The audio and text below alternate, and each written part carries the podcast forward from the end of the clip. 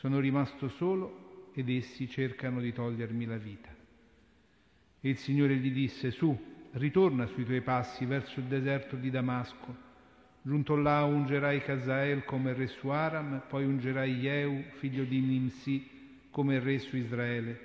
E ungerai Eliseo, figlio di Safat, di Abel Mecolà, come profeta al tuo posto. Se uno scamperà la spada di Casael, lo farà morire Jehu. Se uno scamperà la spada di Jehu, lo farà morire Eliseo. Io poi riserverò per me in Israele settemila persone, tutti i ginocchi che non si sono piegati a ballo e tutte le bocche che non l'hanno baciato. Questa è la parola del Signore.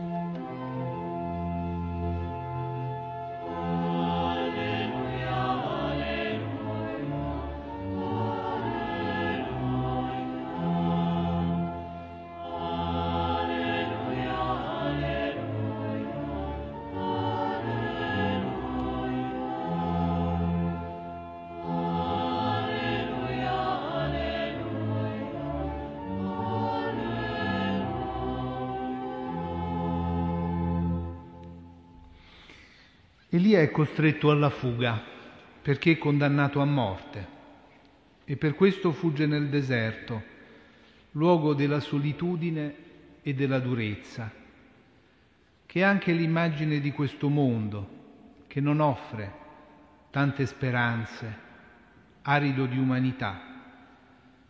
E quel deserto, fratelli e sorelle, è l'immagine di un luogo dove tanti vivono delusi, rassegnati come Elia, che nel mezzo del suo cammino si ferma e non vuole andare avanti. Ora basta, Signore, prendi la mia vita perché io non sono migliore dei miei padri. È la consapevolezza di un uomo deluso, stanco, in cui prevale la coscienza del proprio limite più che la fiducia nel Signore. Ma il Signore non accetta questo discorso. Egli infatti sa che ogni uomo può essere sempre migliore dei suoi padri. Infatti Dio ha più fiducia nell'uomo che gli stessi uomini. E questa, fratelli e sorelle, è sempre la nostra speranza nel deserto di questo mondo.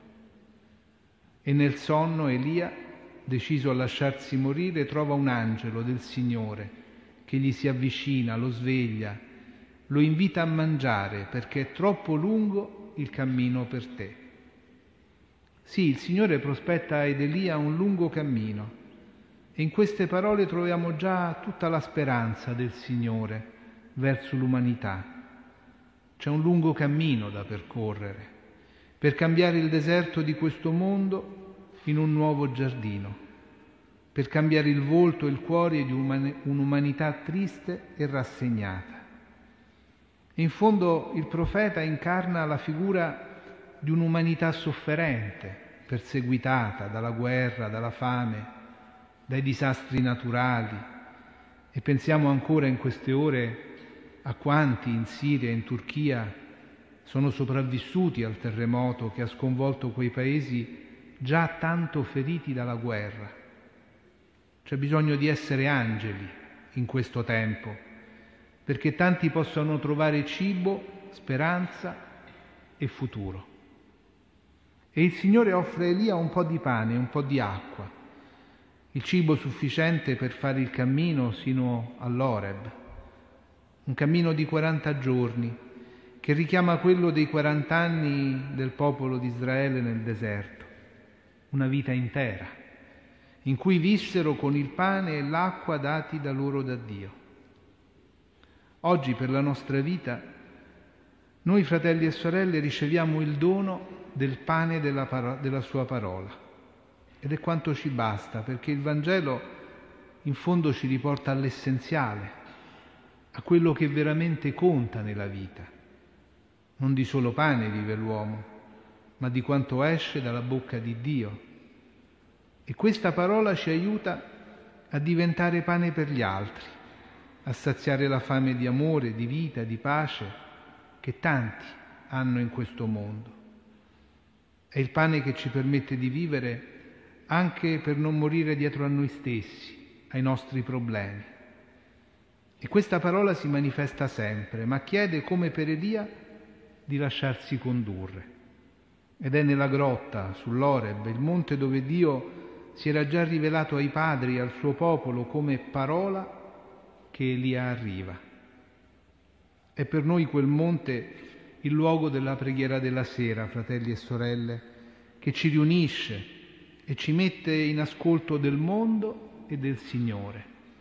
E lo facciamo in tanti, con quelli che ci seguono da casa e accogliamo stasera un gruppo di liceali della scuola di Saint-Thomas di Villeneuve di Parigi che salutiamo con amicizia.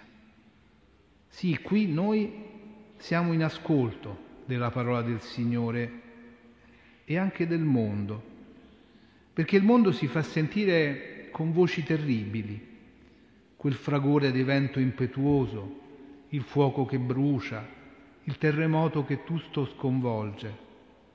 E come non riconoscere in tutto questo i tanti rumori che salgono dal mondo in questo tempo, incutono timore, spingerebbero a rientrare nella grotta, a cercare riparo.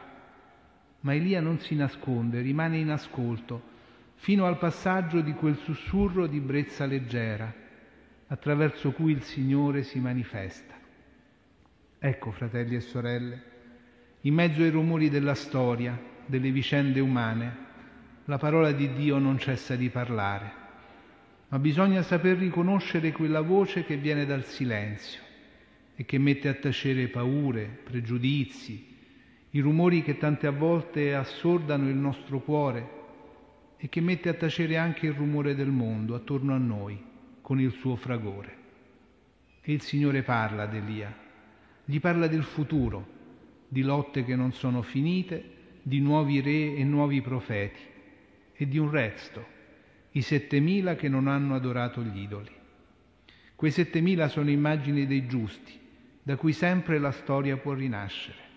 Ci doni il Signore di saper riconoscere sempre la voce della Sua parola che ci apre al futuro e ci fa riconoscere negli altri la forza che Lui stesso ci dona. E rendiamo grazie al Signore per il pane della Sua parola che ci guida e sempre ci sostiene.